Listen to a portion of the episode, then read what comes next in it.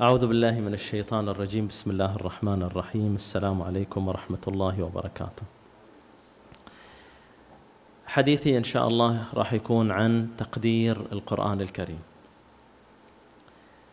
أه السؤال اللي نحاول نجاوب عليه هو ما قدر هذا الكتاب اللي هو القرآن الكريم؟ وش قدر آياته؟ وش المسافة؟ اللي بين هذا القرآن أو بين هذا الكتاب وبين أي كتاب أرضي من الكتب اللي موجودة على الكرة الأرضية. أولا الله سبحانه وتعالى يصف هذا الكتاب بأنه صحف مكرمة. يصف هذا الكتاب بأنه مكرم. وعندما أنزله من السماء السابعة أنزله محفوفا بالملائكة. الكرام البررة بأيدي سفرة كرام بررة.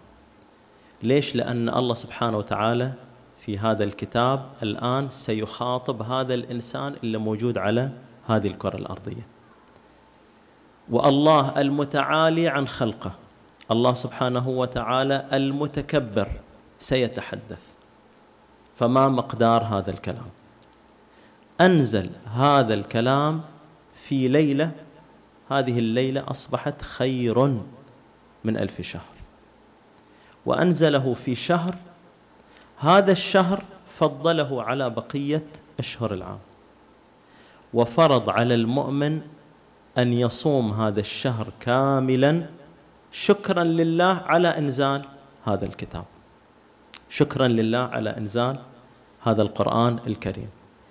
في نهاية شهر رمضان بعد ما يكمل الإنسان عدة هذا الشهر يكبر الله سبحانه وتعالى على الهدى اللي الله سبحانه وتعالى أرسل له فأنت لما تتكلم عن كتاب زي كده بهذا القدر بهذه العظمة بهذا المستوى بهذا الجلال بهذا التقديس كيف تقارنه بأي كتاب آخر على الكرة الأرضية؟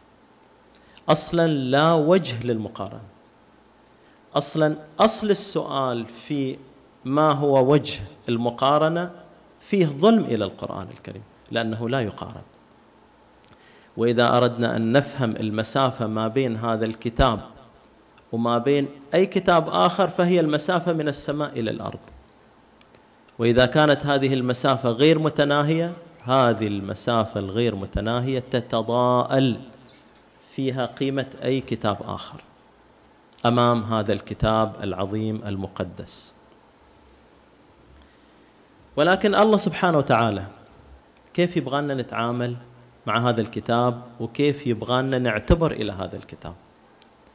إحنا بناخذ موعظة وبناخذ درس من الأمم اللي سبقتنا. وكيف الله سبحانه وتعالى وصف وضع هؤلاء الأمم في تعاملهم مع كتابهم اللي الله سبحانه وتعالى أنزل إليهم. في عندنا آية في سورة الأنعام الآية 91 بالتحديد. الآية تقول أعوذ بالله من الشيطان الرجيم. بسم الله الرحمن الرحيم. وما قدر الله حق قدره إذ قالوا ما أنزل الله على بشر من شيء. قل من أنزل الكتاب الذي جاء به موسى نورا وهدى؟ تجعلونه قراطيس تبدونها وتخفون كثيرا. وعلمتم ما لم تعلموا أنتم ولا آباؤكم. قل الله ثم ذرهم في خوضهم يلعبون. الآية الشريفة إليها اتجاهات كثيرة إليها مفاهيم كثيرة. يهمني هنا اتجاه تقدير الكتاب السماوي. وأبغي أركز على الكلمة اللي الله سبحانه وتعالى وصفها في تعاملهم مع الكتاب. قال تجعلونه قراطيس. يعني جعلتوه مثله مثل أي كتاب. هذا الكتاب السماوي اللي الآن صار ما بين أيديكم صار مثله مثل أي كتاب. تجعلونه قراطيس. هو الواقع البصري الواقع المرئي أن الكتاب السماوي موضوع في قراطيس وهذه القراطيس مكتوبة فيها الآيات. بس الله سبحانه وتعالى يبغانا نتعامل إياها باعتبار آخر. على أنها ليست قراطيس. على أن كتاب نور على أن كتاب هدى. وهؤلاء القوم اللي تعاملوا مع هذا الكتاب على أن قراطيس ذمتهم الآية ووبختهم الآية تجعلونه قراطيس. لما تعاملت إياه كأنه أي كتاب آخر صرت تبدوا ما يعجبكم وتخفون ما لا يساير أهواءكم. ما لا يساير العقيدة اللي أنتم وصلتوا إليها الآن. وهذا يعتبر عدم تقدير إلى من؟ إلى هذا الكتاب. ولذلك عدم تقدير الكتاب أوصلهم زي ما تقول الآية وفي بدايتها إلى عدم تقدير الله سبحانه وتعالى. لم يقدر الله في هذا الكتاب. لأن إذا ما قدرت كلمة الله فأنت لم تقدر الله بالنتيجة. هنا صورة واضحة يتجلى فيها تقدير المؤمن إلى الله سبحانه وتعالى. الأمم السابقة ما كفرت بالله. يعني كوجود هم يعرفون الله. والمشكلة الرئيسية كانت في تقدير الله. والكتاب السماوي كشف هذا التقدير. كشف عدم تقديرهم إلى الله. مو المشكلة في أنهم يعترفوا في وجوده أو عدم وجوده ولكن المشكلة في تقدير هذا الإله. ولذلك هنا في ارتباط. هذا الارتباط واضح في هذه الآية. المفروض هذا الارتباط لا ينفك ابدا. ما هو؟ أن تقدير الكتاب متلازم مع تقدير الله. وهذا الارتباط يجب أن لا ينفك ابدا. تقدر الله اذا تقدر هذه الآيات. لاحظنا طبعا في الحلقة السابقة بأن في هناك ارتباط وثيق ما بين قراءة القرآن وما بين الصلاة. في ارتباط وثيق ما بين ديلة الثنتين. وكأنما قراءة القرآن هي الوجه الآخر للصلاة والصلاة هي الوجه الآخر قراءة القرآن. نفس الموضوع يتجلى في هذا الموضوع في الآية 92 الآية التالية. بسم الله الرحمن الرحيم وهذا كتاب أنزلناه مبارك مصدق الذي بين يديه. ولتنذر أم القرى ومن حولها والذين يؤمنون بالآخرة يؤمنون به وهم على صلاتهم يحافظون. ركز بس في التقابل اللي موجود. الآية السابقة هناك من؟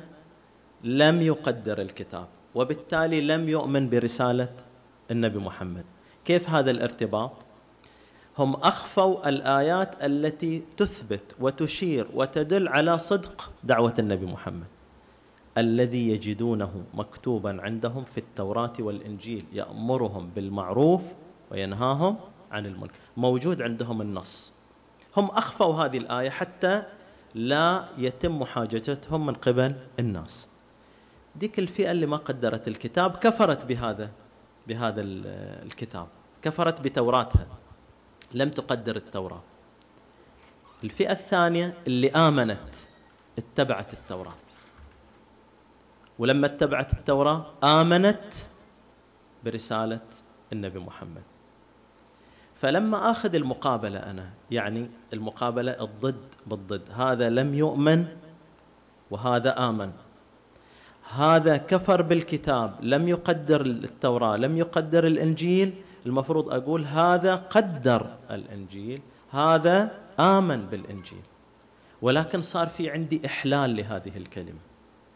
الإحلال بويش بهذه العبارة. وهم على صلاتهم يحافظون. إذا من آمن بالكتاب كله هو من حافظ على صلاته. من قدر هذا الكتاب هو من حافظ على صلاته. ومن لم يقدر هذا الكتاب لم يحافظ على صلاته. أسأل الله سبحانه وتعالى أن يجعلنا من المهتدين بهذا الكتاب ومن المحافظين على الصلاة. إلى هذا الحديث إن شاء الله تتمة. نستودعكم الله والسلام عليكم ورحمة الله وبركاته.